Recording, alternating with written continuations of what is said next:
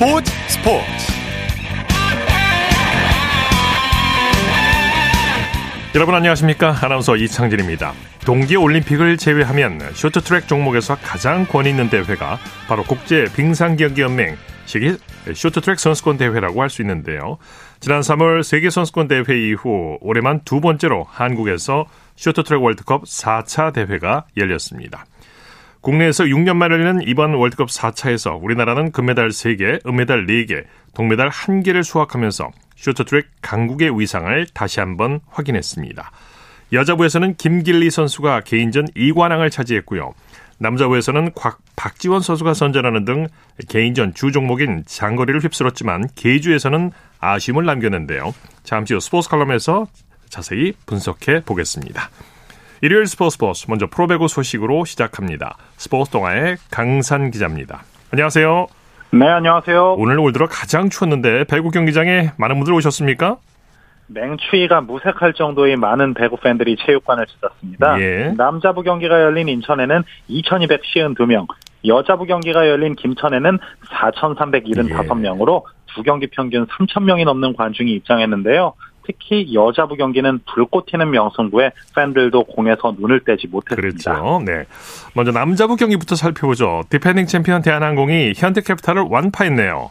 그렇습니다. 남자부 경기에선 대한항공이 현대캐피탈을 3대 0으로 꺾고 2연승, 승점 31로 2위를 탈환했고요. 2연승을 마감한 현대캐피탈은 6위에 머물렀습니다. 네. 대한항공이 블로킹에서 현대캐피탈을 압도했죠.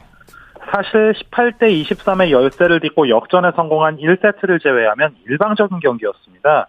대한항공이 블로킹에서 15대 3으로 현대캐피탈을 압도했고요. 예. 특히 2, 3세트의 블로킹 차이는 10대 1, 그야말로 예. 엄청난 차이였습니다. 뭐 대한항공 미들블러커들의 높이가 확실히 견고하다는 걸 증명한 한 판이었습니다. 네.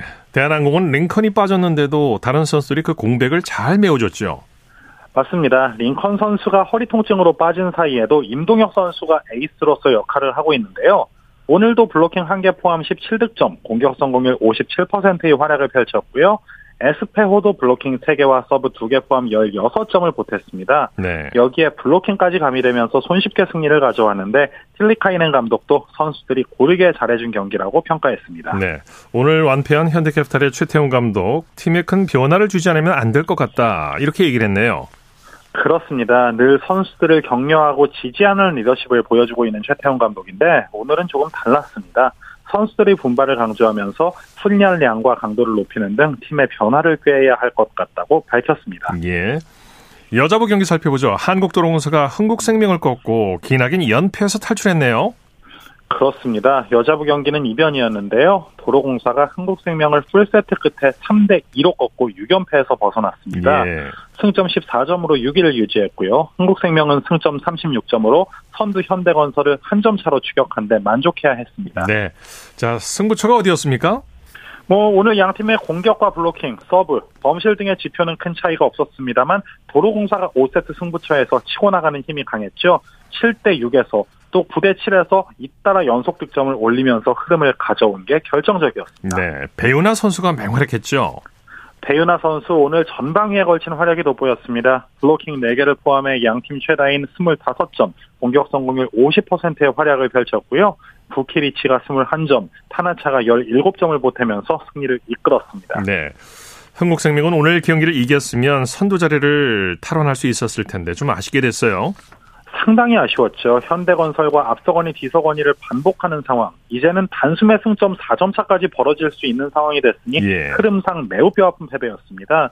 뭐 오늘 옐레나가 23점, 김현경이 22점, 이주아가 12점을 올리는 등 고른 득점 분포를 보이고도 5세트 승부처 연속 실점이 뼈아팠습니다. 네. 자, 프로배구 중간 순위 살펴보죠. 네, 남자분은 승점 34점에 우리카드가 선두고요. 31점에 대한항공이 2위, 28점에 삼성화재가 3위입니다. 승점 24점에 한국전력, 22점에 OK금융그룹이 4위와 5위고요. 15점에 현대캐피탈, 14점에 KB손해보험이 6위와 7위입니다. 네네. 여자분은 승점 37점에 선두 현대건설을 36점에 2위 흥국생명이 쫓고 있고요.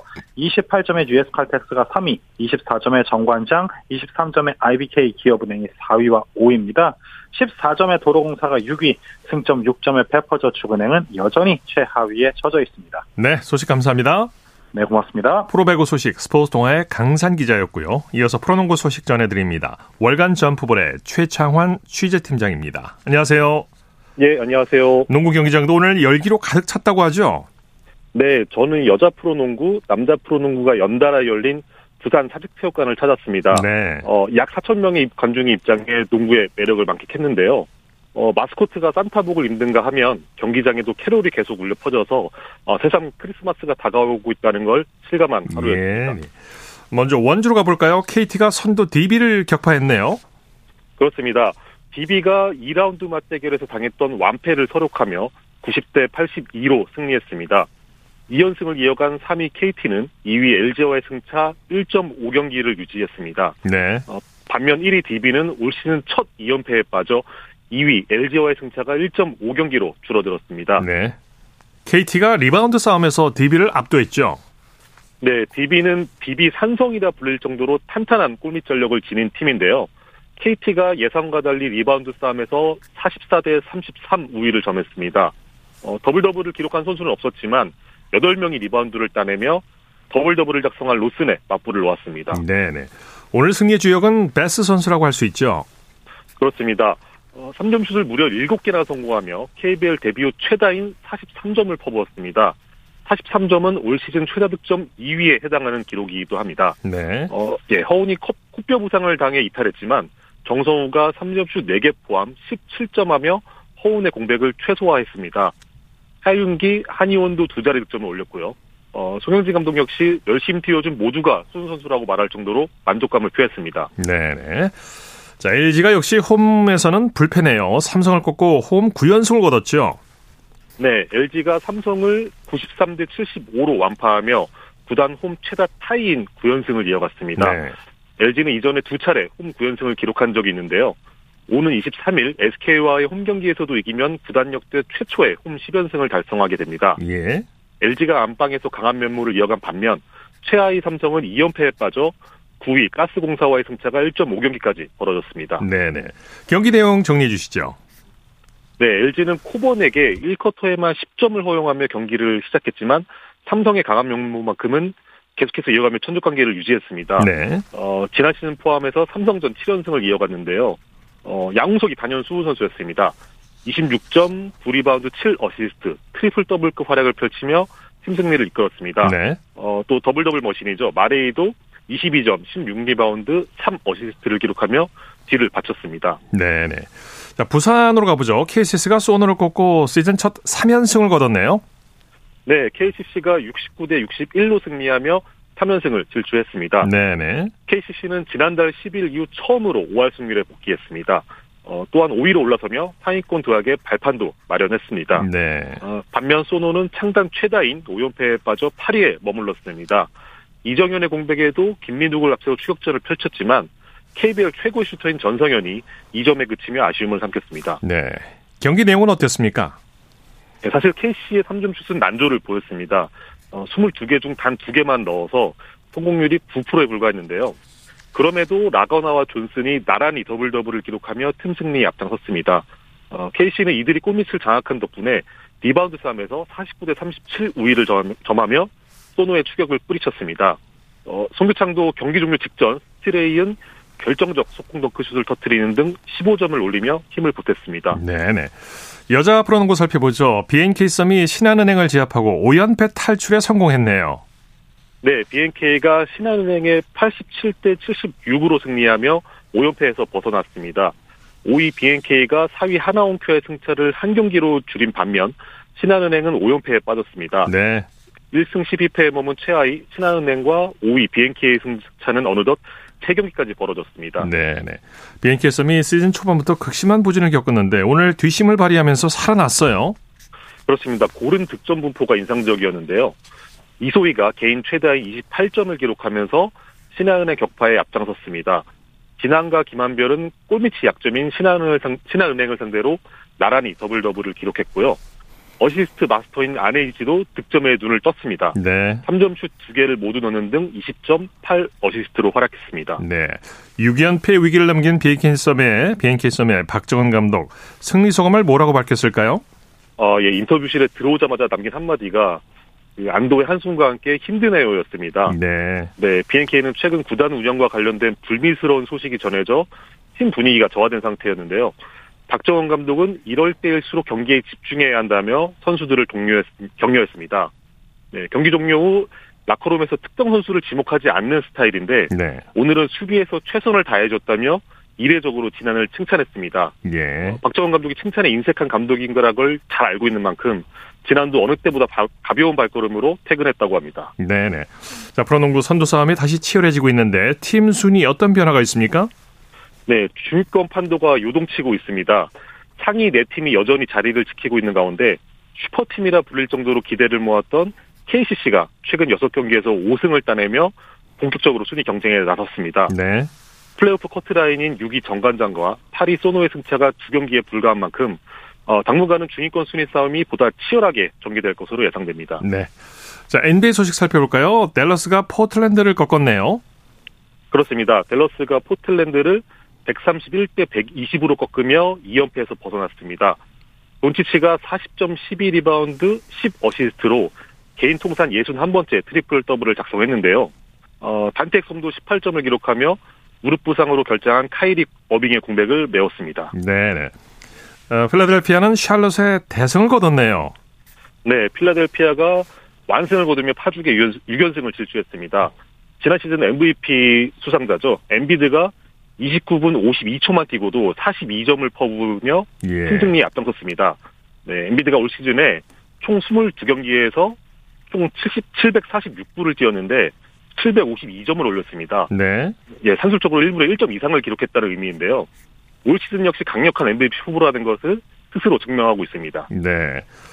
자, 메이저리그 샌프란시스코와 초대형 계약을 맺은 이정후 선수가 오늘 골든 스테이트와 브루클린의 경기를 지켜봤다고요? 그렇습니다. 골든스테이트가 37점을 기록한 커리의 활약을 앞세워 124대 120으로 승리했는데요. 어, 관중석에서 이정우의 모습도 포착이 됐습니다. 예. 이정우는 한국에서도 최준용과 절친한 사이여서 종종 농구장을 찾을 정도의 네. 농구 광인데요. 어, 최근 6년 총액 1,462억 원에 계약해 화제를 모았죠. 네, 부럽습니다. 네. 새로운 팀이 네. 된 메이저리그 샌프란시스코 자이언츠와 같은 연고지를 두고 있는 골드스테이트의 홈 경쟁을 아, 찾아 그랬군요. 네. 예, NBA 묘미를 만끽했습니다. 네 네. 자, 소식 감사합니다. 네, 감사합니다. 프로농구 소식 월간 점프볼의 최창환 취재팀장과 살펴봤습니다.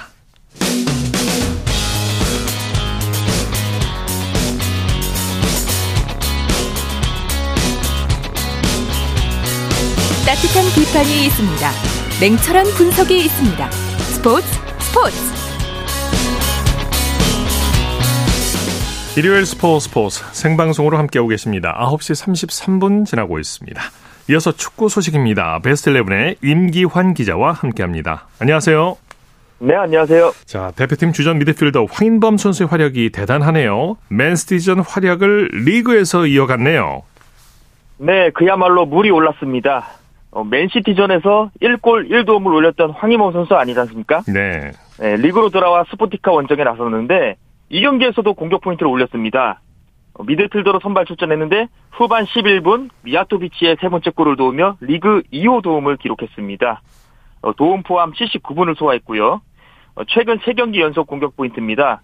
11 리그 루카니전 1골, 맨시티전 1골 1도움, 그리고 이번 경기 1도움까지 3경기에서 2골 2도움입니다. 네, 대단한 활약이죠. 네. 네 네 소속팀 어, 지벤지다도 리그 6연승을 달리고 있고요. 이 화기모 선수의 활약은 아시안컵을 앞둔 클린스만으로서도 희소식입니다. 어, 지금 대회 개막이 한 달도 남지 않았거든요.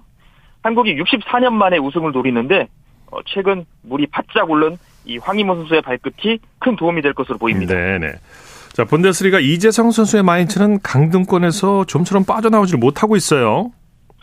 네, 황인범 선수와 함께 대표팀 중원의 또 다른 한 축이죠. 어, 이재성 선수인데요. 어, 최근 소속팀 상황은 그리 좋지가 않습니다. 어, 최근 리그 홈 경기에서 하이덴하임에 패하면서 다섯 경기째 승리가 없거든요. 예. 3무 2패입니다. 분데스리가는 총 18개 팀이 겨룹니다. 마인츠가 17위입니다. 네. 최하위가 다름슈타트인데 승점이 같은데 골득실에서 앞서고 있거든요. 예.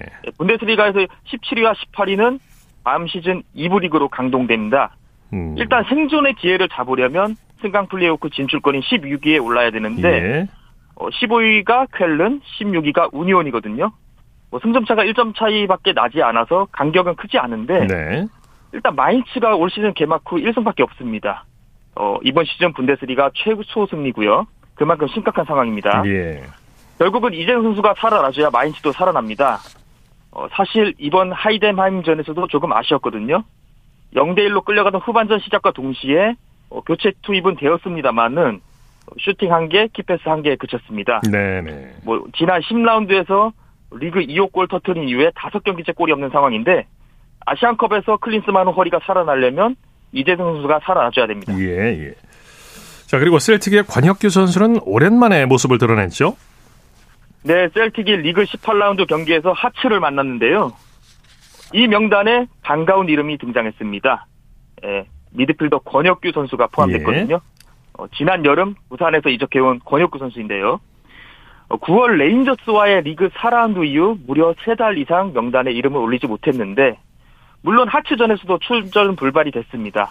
그래도 14경기 만에 명단에 이름을 올렸습니다. 오영규 선수가 후반전 시작부터 어, 미드필더 텀블 대신 교체 출전에 45분 동안 활약하면서 어, 조금 셀틱의 이제 트리오들이 조금 결합할 조짐을 보이고 있습니다. 네네. 자, 대표팀에서 잠정 퇴출하기로 한 황의조 선수가 소속팀 노리치에 합류했죠? 네, 최근 불법 촬영 협의로 국가대표에서 잠정 퇴출당한 황의조 선수인데요. 이 소속팀 노리치 시티에서는 합류가 임박했다는 소식입니다. 네. 이 노리치 감독이 황의조 선수가 이번 주말에 훈련에 복귀한다고 밝혔는데요. 햄스트링 부상으로 전력에서 이탈한 지 2주 만입니다. 대표팀 상황과는 달리 노리치는 황의조 선수를 주축으로 활용하고 있습니다. 바그너 감독은 선수 사적인 부분에 대해서는 경기 평가에 반영하지 않는다는 뜻을 내비쳤습니다. 네. 황희찬 선수는 최근에 울버햄튼과 재계약을 완료했다고요. 네, 가장 최근 공식 훈련에서 또 골키퍼로 변신하면서 뭐 핵인 싸임을 인증을 했었죠. 네. 예, 그 전에 게리 오닐 감독이 황희찬 선수와의 재계약 소식을 직접 전했습니다. 네. 웨스트햄 원정 경기를 앞두고 진행한 사전 기자회견이었는데요. 뭐 극찬도 남겼습니다. 지금처럼만 해준다면 시즌 15골에서 20골 정도는 충분히 해줄 수 있는 공격수다. 라고 말했고요. 예. 이미 이번 시즌도 득점 5위권 언저리에서 꾸준히 머무르면서 커리어 하이를 이어나가고 있는 황희찬 선수거든요. 예. 구단에서도 황희찬의 성장성과 기대감을 반영해서 재계약을 체결했다고 볼 수 있겠습니다. 예. 예, 직접 선수가 오닐 감독과 코치진을 찾아가 어, 새로운 계약을 맺을 수 있도록 노력해줘 고맙다는 인사말을 전했다고 합니다. 유럽 이적 시장 전문가죠. 로마노에 따르면 황희찬 선수의 새로운 계약은 28년 6월까지고 연장 옵션이 포함되었다고 합니다. 네, 어, 네. 이번 계약으로 황희찬 선수가 구단 최고 대우까지 받을 수 있다는 그런 전망이 있어요. 네, 그렇군요. 최근 FIFA가 아시안컵에서 눈여겨볼 스타 5명 중한 명으로 조규성 선수를 선정했다고 하죠? 네, 우리나라에서는 조규성 선수가 이름을 올렸는데요. 네. 어, 나름 기준이 있습니다. 어, 지난달 7은 북중미 월드컵 아시아 지역 예선 두 경기 활약도 했는데요. 어, 지난 싱가포르전에서 1골 1도움을 올렸죠. 어, 이 경기 활약이 반영이 됐고요. 네. 그리고 덴마크 리그에서도 멀티골을 터뜨렸잖아요. 예. 어, 라운드 베스트 11에 오른 점도 반영이 됐습니다. 어, 조규성 선수가 빅리거는 아닙니다만 어쨌든 리그와 대표팀에서 활약이 두루 좋다는 점 그리고 황의조 선수가 어, 대표팀에서 퇴출당한 상황에서 의존도가 많이 높아졌습니다. 네. 어, 이런 점들 때문에 아시안컵에서도 조규성에게 시선이 쏠리는 상황이고요. 뭐 나머지 4명도 일본, 호주, 아랍에미리트, 말레이시아 선수들이 선정이 됐습니다. 네. 자, 김민재 선수가 속한 바이런 맨해는 김민재의 아시안컵 차출 공백을 대비해서 센터백 영입도 추진할 수 있다면서요. 네, 클린스만호가 어디까지 올라가느냐에 따라 다르겠지만 어, 결승에 진출한다면 최대 한 달 가량은 자리를 비워야 하거든요. 예. 예, 현지 매체에 따르면 미넨이 1월에 센터백 영입을 최우선으로 고려해야 한다고 지적을 했습니다. 예.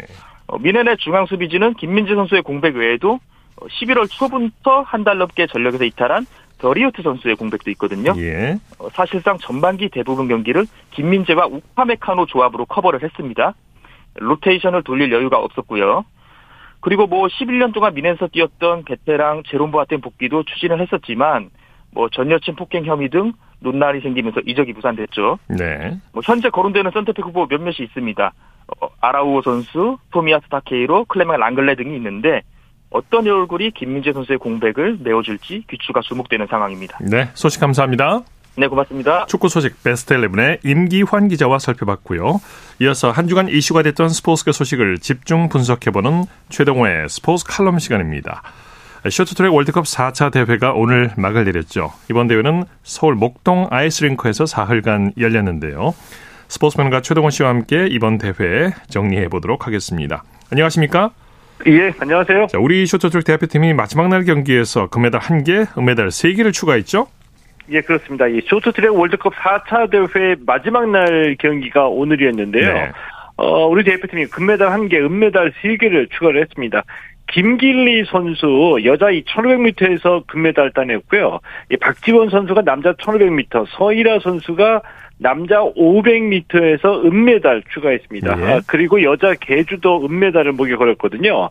자, 우리 대표팀이 금메달 3개, 은메달 4개, 동메달 1개로 월드컵 4차 대회를 마무리했습니다. 네.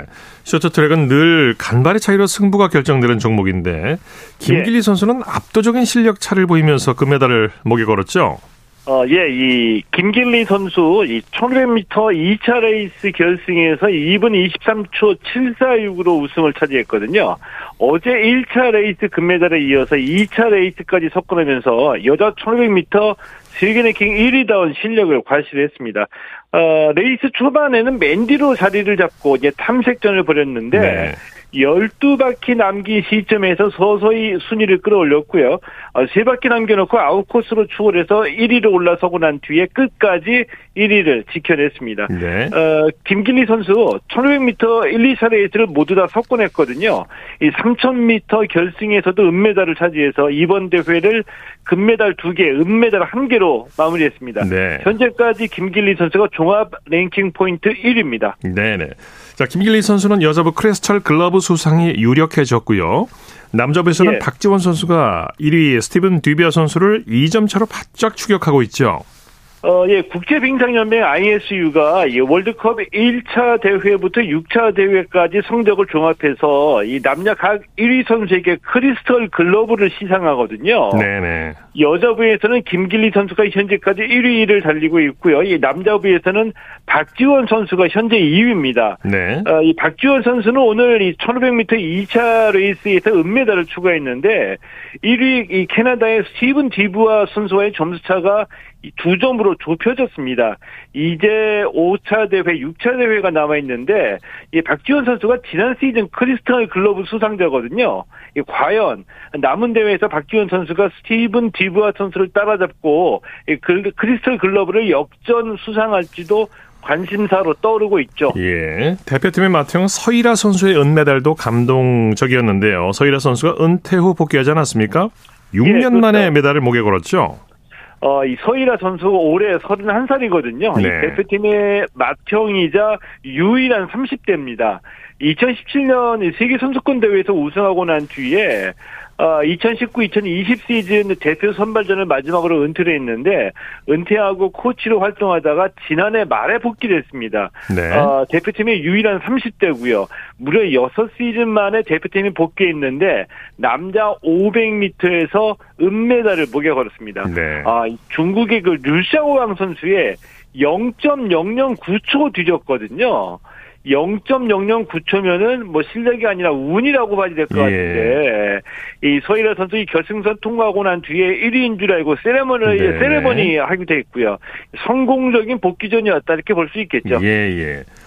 우리 대표팀의 취약 종목이 바로 500m인데 서희라 선수가 예. 복귀하면서 500m에 기대를 걸어도 될 듯하죠. 어, 예, 그렇습니다. 그 우리 선수들이 특히 강한 종목이 1500m하고 1000m인데, 이 반대로 500m는 우리 선수들이 특히 약한 종목이죠. 예. 어, 소이라 선수, 이 스타트가 빨라서 500m에 특히 강한데, 월드컵 개인 종목에서 메달을 따는 거는 8년 만입니다. 네, 네.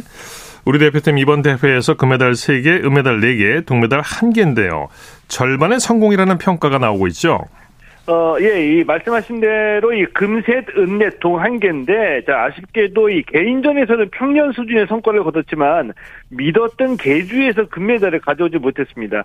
이 김길리, 심석희, 서휘민, 이소연 선수가 나선 여자 이 3000m 개주, 네덜란드에 뒤져서 은메달이고요. 이 박지원, 황대헌, 김건우, 장성호 선수가 나선 남자 5000m, 곡선주로에서 미끄러지면서 탈락했거든요. 예. 어, 쇼트트랙 월드컵 시리즈 이제 이제 5차, 6차 두 대회만 남아 있고 5차 대회는 2월 9일 독일에서 막을 올리는데 우리 대표팀 수준이면은 이 남은 두 대회에서 충분히 다시 어, 복귀할 수 있다라고 생각합니다. 네, 네, 말씀 감사합니다. 예, 고맙습니다. 최동호의 스포츠 칼럼 스포츠 평론가 최동호 씨였습니다. 쳤다 하면 홈런이고 슛 골이고 각본 없는 한편의 드라마 그것이 바로 그것이 바로 손에 잡힌 우승 트로피 목에 걸린 그 배달 너와 내가 하나 되는 그것이 바로 그것이 바로 그것이 바로 꿈꾸던 스포츠 꿈꾸던 스포츠 꿈꾸던 스포츠 일요일 스포츠 스포츠 생방송으로 함께 오 겠습니다. 9시 46분 지나고 있습니다. 이어서 다양한 종목의 스포츠 소식을 전해드리는 일요 스포츠 와이드 시간입니다. 곽지현 리포터와 함께합니다. 어서 오십시오. 네, 안녕하세요. 배드민턴 남자 복식 서승재, 강민혁 선수가 세계 배드민턴 왕중왕전에서 우승을 차지했네요. 네, 그렇습니다. 오늘 중국 항저우에서 열렸고요. 월드투어 파이널 결승전에서 서승재, 강민혁 조 이 세계 1위인 중국 선수들을 2대 0으로 꺾었습니다. 네. 이 서승재 강민혁조는 올해 말레이시아 마스터스 그리고 호주 오픈 또 세계 개인 선수권 대회에 이어서 네 번째 트로피를 획득을 했고요. 네네. 네, 여자 복식 세계 2위인 이소희, 백하나조는 이 세계 1위 중국 선수들에게 0대 2로 져서 준우승했습니다. 네. 자, 스노보드 신동 최가온 선수 스노보드, 스노보드 월드컵 여자 하이, 하프 파이프에서 우승을 차지했죠? 네, 한국 시간으로 오늘입니다. 미국 콜로라도주 그 코퍼 마운틴에서 열린 대회고요. 이 최가온 선수 여자 하프 파이프 결선에서 92.75점을 받아서 금메달 획득했습니다. 예. 이 최가온 선수 중학생입니다. 그러니까 이번 대회를 통해서 월드컵 데뷔전을 치렀고요. 이 곧바로 시상대 맨 위에 올라서 정말 새로운 강자의 모습을 아주 당당히 보여줬습니다. 네네. 우리나라 선수가 이렇게 스키 또 스노보드 월드컵에서 우승한 거는 지난 2021년 12월 이상호 선수입니다. 이 스노보드 월드컵 알파인 남자 평행 그 대회전에서 금메달을 따낸 이후에 이렇게 이번에 최가온 선수가 2년 만입니다. 네. 이 같은 장소에서 열린 스노보드 월드컵 남자 하프파이프에 출전한 이채운 선수는 은메달 획득했습니다. 이채운 선수 이달 초에 이 중국에서 열린 월드컵 대회 동메달에 이어서 이렇게 두 개 대회 연속 입상했습니다. 네. 자, 김하성 선수가 아시아 내야수로서는 최초로 메이저리그 어, 골든글러브를 수상했는데 네. 올해 포지션별 최고 선수 격인 All MLB 팀에는 뽑히질 못했네요. 그렇습니다. 이 발표가 됐는데 첫 번째 팀 이루수에는 마커스 시미언, 또 두 번째 팀에는 아지 올비스가 뽑혔습니다. 네, 김하성 선수는 이 호세 알투베 그리고 올해 내셔널리그 이루수 부문의 골드 글로브 수상자인 니코 호너 선수와 더불어서 이루수 부문 후보 8명에 이름을 올렸는데요. 최종 수상까지는 닿지 못했습니다. 네. 메이저리그가 지난 2019년에 이 미국 그 프로농구를 본떠서 제정한 올 MLB 팀은 이 공격과 수비를 통틀어서 그의 포지션별 최고의 선수 팀을 꾸립니다. 이첫 번째 팀은 그의 올스타입니다. 이 최고로 활약한 선수들에게 주어지고요. 또 두 번째 팀은 각 포지션의 차점자들로 구성이 됩니다. 네, 올 MLB 팀은 온라인에서 팬 투표 반 50%, 그리고 미디어 종사자들, 그리고 구단 관계자들, 또 전직 선수들로 구성된 이 패널의 투표 50%를 합산해서 결정이 됩니다. 예. 역대 우리나라 선수로는 류현진 선수가 이 지난 2019년 또 2020년 이렇게 연속으로 이름을 새겼어요. 이 당시 류현진 선수 올 MLB 그 두 번째 팀 선발 투수 5명 중에 한 명으로 당당히 자리했었습니다. 네. 자, 전국 남녀 종합 탁구 선수권 대회가 열렸죠. 그렇습니다. 지난 15일 충남 당진 실내 체육관에서 열렸고요. 이 10대 대결로 치러졌습니다. 이 남자 단식 결승에서 보면은 오준성 선수가 박규현 선수를 3대 2로 역전승을 거둬서 이번 대회 3관왕 차지했습니다. 예. 오준성 선수 17살입니다. 이 지난해 고등학교 중퇴했고 미래에센 증권에 입단했는데요. 이 실업 입문 1년 만에 이렇게 생애 첫 종합 선수권 단식에 우승을 하면서 최연소 기록도 다시 썼습니다. 네. 오준성 선수는 이 지난 14일 또 박규현 선수와 함께 남자 복식 우승을 해서 이 개인전 2관왕에 등극을 했고요. 여기에 또 단체전 우승까지 이번 대회 3관왕을 한 겁니다. 또 여자 단식 결승도 보겠습니다. 이 김하영 선수가 이다은 선수를 3대 2로 꺾고 일상대 정상에 올랐고요. 이 김하영 선수는 25살입니다. 이 중국에서 태어나서 지난 2016년에 한국 국적을 취득한 귀화 선수인데 이 지난 4년 전부터 국내외 대회에 출전을 했는데 기대를 모으지는 못했어요. 예상만큼 성장하지는 못했는데 네. 늘 사위권을 유지했었죠. 이번에 이 중화선수권에서 우승을 했습니다. 그 여자 단체전 결승에서는 포스코 인터내셔널이 대한항공을 3대 1로 물리치고 2연패 이뤄냈습니다. 네. 자, 레슬링 간판 리환수 선수가 국가대표 1차 선발전에서 우승했네요. 네, 지난 15일 강원도 태백 고원 체육관에서 열린 2024년도 국가대표 1차 선발전입니다. 이 남자 그레코로만형 67kg급 결승에서 류한수, 류한수 선수가 정한재 선수를 8대 0으로 누르고 1위 했습니다. 류한수 선수 내년 2월에 열리는 국가대표 2차 선발전에서 우승을 하면은 이 국가대표로 자동이 선발돼요. 예. 이 그래서 2024 파리 올림픽 출전권이 걸린 아시아 쿼터 또 세계 쿼터 대회 출전권을 받습니다. 또 2차 선발전에서 우승을 놓치더라도 그 2차 선발전 우승자와 이 최종 선발전을 펼쳐서 국가대표 선발에 그 재도전할 수가 있는 거고요. 예. 이렇게 류한수 류한수 선수는 2013년 또 2017년 세계 선수권 대회에서 두 차례 정상에 선 한국 레슬링의 간판 선수입니다. 그 2014년 인천 아시안 게임과 2018년 자카르타 팔렘방 아시안 게임에서 2연패에 성공을 했고 근데 좀 안타깝게 어깨 또 허리 부상으로 올해 열린 항저우 아시안 게임을 마친 뒤에요 은퇴할 생각이었다고 해요. 예. 네, 국내에 참 마땅한 경쟁 선수가 나오지 않아서 2024 파리 올림픽까지 이렇게 선수 생활을 연 장하기로 했습니다. 네. 자, 일요 스포츠 와이드 곽지현 리포터와 함께했습니다. 수고했습니다. 네, 고맙습니다.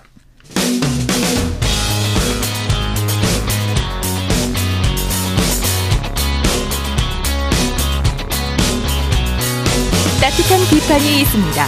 냉철한 분석이 있습니다. 스포츠 스포츠. 이어서 골프 소식 살펴보겠습니다. 이데일리의 주미희 기자와 함께합니다. 안녕하세요.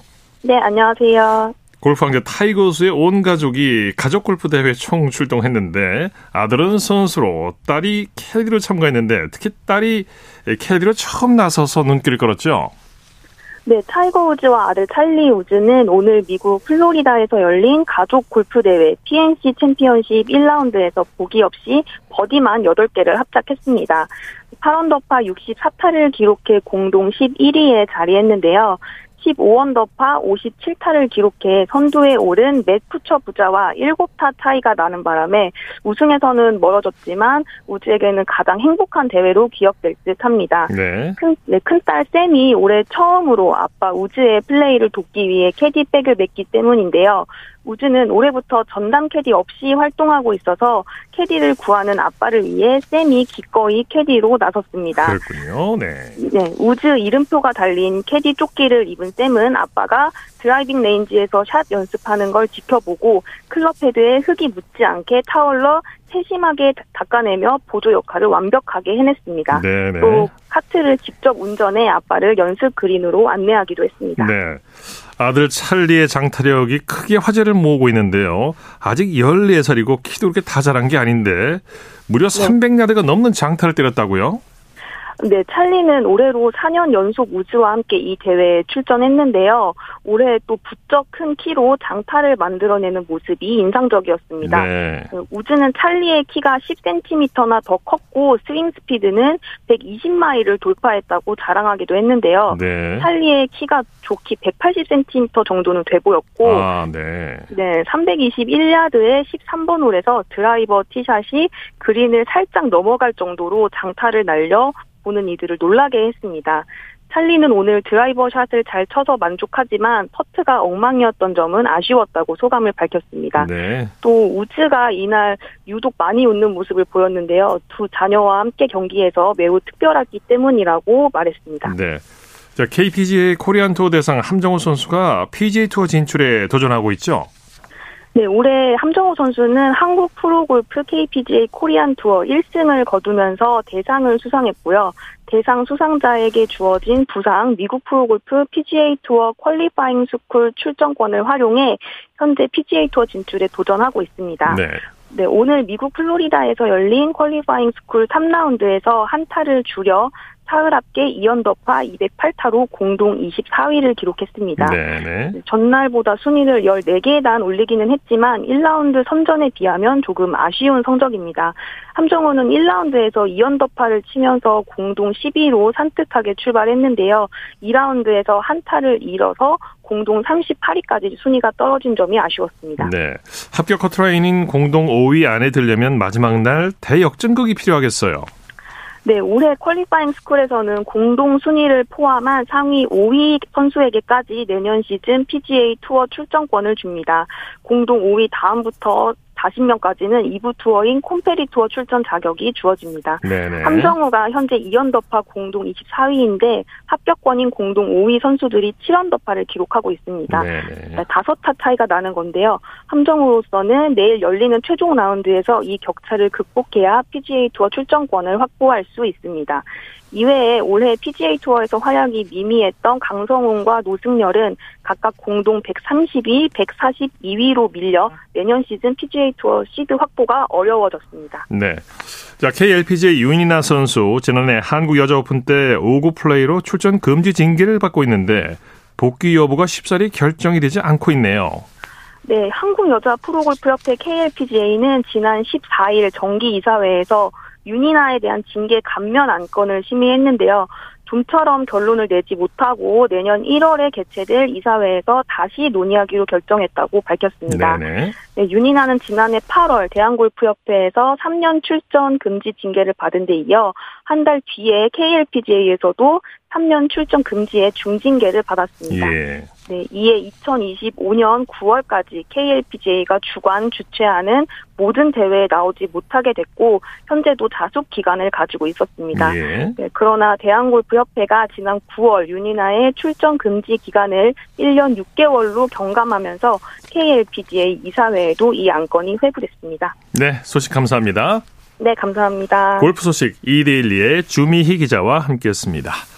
스포츠 스포츠 오늘 준비한 소식은 여기까지고요. 내일 내일부터 내일은 8시 30분부터 들으실 수 있습니다.